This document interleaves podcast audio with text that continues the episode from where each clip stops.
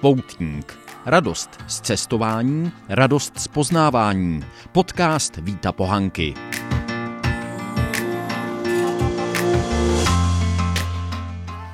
Proč jezdím radši sockou?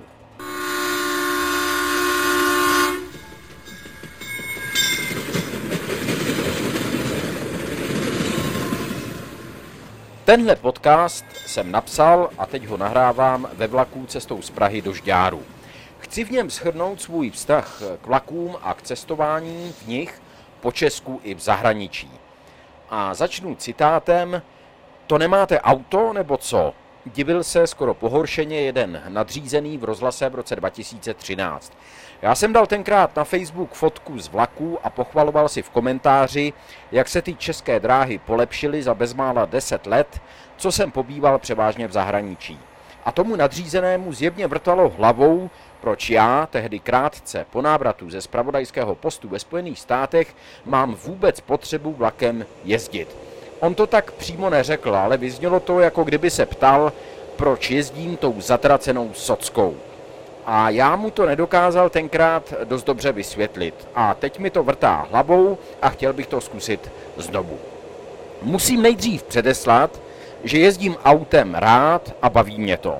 Většinou si cestou poslouchám audioknížky nebo podcasty, dává mi to samozřejmě větší svobodu než spoléhání na rigidní jízdní řády, ať už autobusové, vlakové nebo letecké. A abychom si rozuměli, tvrdím, že jsem řídil auto ve víc zemích než většina českých spoluobčanů.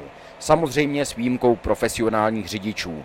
Pro pořádek nechci se kasat, ale aby bylo jasno – První auto jsme si pořídili s manželkou v Paříži, tam jsem také intenzivně jezdil víc než dva roky. Při služebních cestách jsem pak řídil v každé členské zemi Evropské unie s výjimkou Španělska, Švédska, Irska a Malty. Takže jsem projížděl třeba mezi finskými jezery u ruské hranice, stejně jako pobřežními městečky a vesnicemi u Atlantiku v Portugalsku. Namátkou z Varšavy jsem dojel až do Talinu i do Kijeva, z Bruselu projel do Bukurešti a Sofie. I na tom Kypru jsem měl pronajaté auto, Británii, včetně Skotska, jsem projezdil hlavně v době, kdy jsem tam pracoval pro BBC.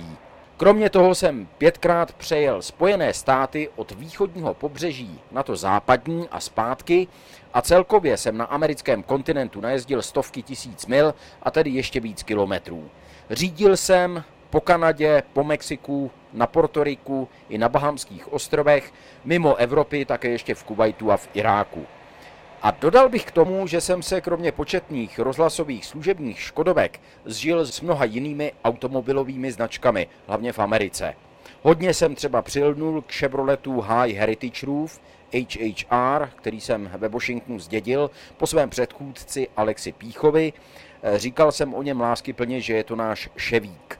Když jsme potřebovali druhý soukromý rodinný vůz, koupili jsme si s ženou minivan Chevrolet Venture se 4-litrovým motorem. A protože se v Americe dost dobře nedá vyhnout pro nájmu aut, eh, zařídil jsem si také třeba Dodge Charger nebo Jeep Wrangler. A ještě dodám, že abychom si při cestě podél pacifického pobřeží od Mexika do Kanady na soukromé cestě mohli užít silnější auto, půjčili jsme si třeba se synovcem Jonasem i za vlastní peníze na letišti v Los Angeles Jeep Grand Cherokee. A já to tady takhle vypočítávám, abych zdůraznil a vysvětlil, že ten můj vztah k automobilům je dlouhodobý a pozitivní, že ze mě nemluví žádný environmentalista nebo zelený aktivista. Jenomže v Česku a vlastně jinde po střední Evropě už jezdím tím autem v posledních letech opravdu jenom tehdy, když to dává smysl. Jako třeba, když jsme nedávno jeli eh, ve třech lidech do Paříže, nebo v minulém týdnu, kdy jsem jel do Plzně na konferenci České geografické společnosti také autem. Ale to bylo jenom proto, že jsem druhý den potřeboval něco natočit ještě v Klatovech u Plzně a pak se vrátit domů přes Jižní Čechy, což už by se vlakem kombinovalo docela špatně. I tak jsem měl, musím říct, rozporuplný pocit, že se vlastně ve dvou tunách ocely, železa a plastů jako jeden člověk dopravuju z Vysočiny do západních Čech na fórum, kde se řeší téma geografie a trvale udržitelný rozvoj. No a teď tedy konečně k těm vlakům. Když jsem doma v Česku, tak si kupuju od českých drah Inkartu 50, cestuji jako právě teď mezi Vysočinou a Prahou nebo jindy třeba i Brnem za poloviční jízdné, většinou první třídou, ve které můžu za cesty pohodlně pracovat, něco psát nebo třeba stříhat ve zvuku, případně se bavit čtením, sledováním obvykle předem stažených filmů.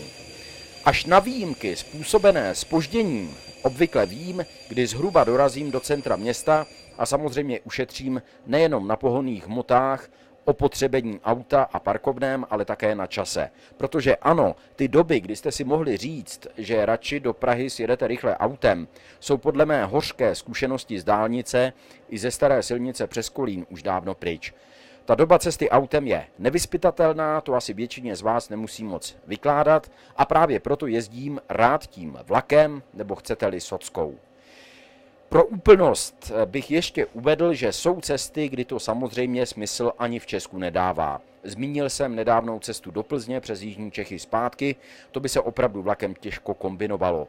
Podobně zdlouhavé je vlakové spojení mezi Žďárem a Pardubicemi, kde učím externě, byť je to jenom nějakých 60 km daleko, anebo jet ze Žďáru do Olomouce, případně třeba do Zlína vlakem, to je opravdu skoro jako za trest. Ale do Prahy nebo do Brna jezdím nejčastěji a tam dojedu tím vlakem opravdu výhodně. Podobné to mimochodem bylo třeba při dopravě mezi Washingtonem a New Yorkem. Věřte, že jsem tu cestu absolvoval opravdu hodněkrát vlakem, autem i letadlem a ten vlak je bezkonkurenčně nejrychlejší a nejrozumější. Podobné je to mezi Paříží a Londýnem. Vlakem Eurostar jsem projel pod kanálem La Manche taky víc než jednou a přišlo mi to jako to nejracionálnější spojení. Jinými slovy, jsem pro vlakovou a jinou hromadnou dopravu, jsem pro tu socku. Docela mě trápí, jak moc jsme si zvykli těmi auty jezdit i v případech, kdy to časově a určitě ekonomicky nedává vůbec žádný smysl. Nemám vůbec žádné iluze, že tímhle svým slabým hláskem přesvědčím třeba početné rodiče školou povinných dětí, aby je přestali vozit do školy i v tom malém a bezpečném žďáře nad Sázavou, kde bydlím a kde podle mé osobní zkušenosti můžou klidně dojít sami. A mimochodem právě proto, že jsem měl možnost jezdit autem po často beznadějně zasekaném bulváru Periferík okolo Paříže, M25 okolo Londýna nebo dálnicemi spojujícími jednotlivé části Los Angeles, bez ohledu na to, že mají i v jednom směru třeba pět pruhů, tak právě tyhle zkušenosti mě nenaplňují nadějí, že to u nás v Česku bude někdy lepší. Těch metropolích, které jsem zmínil, tam řeší dopravní zácpy už přinejmenším od druhé světové války nebo od 50. let minulého století. A představa, že situaci vyřeší nové dálnice, dodatečné jízdní pruhy v jejich případě nefungovala a podle mě není důvod se domnívat, že to bude fungovat v Česku.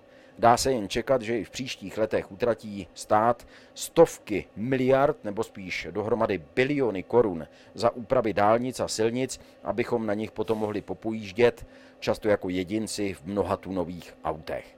Tím ale nechci nějak moralizovat. Já chci jenom glosovat, že třeba teď, ve všední den, jedu v prázdném kupé v rychlíku z Prahy do Žďáru za nějakých 150 kaček a zvládnu to za stejnou nebo pravděpodobněji ještě výrazně kratší dobu, jako kdybych to absolvoval po dálnici nebo po silnicích první třídy autem. Mimochodem, prošel jsem si před chvílí vagón a jsme tady dva, slovy dva lidé. Ano, já vím, je to vagón první třídy, víc lidí asi sedí v té druhé. Je také pravda, že tady není Wi-Fi, tu si musím zřídit pomocí mobilního telefonu a hotspotu, ale dá se tady trávit podle mě čas určitě smysluplněji než v tom autě. A proto tou sockou jezdím a budu jezdit nejenom po téhle trase raději a doufám častěji než autem. Tolik moje dnešní glosa, díky za váš čas, díky za přízeň poutníků a těším se na slyšenou.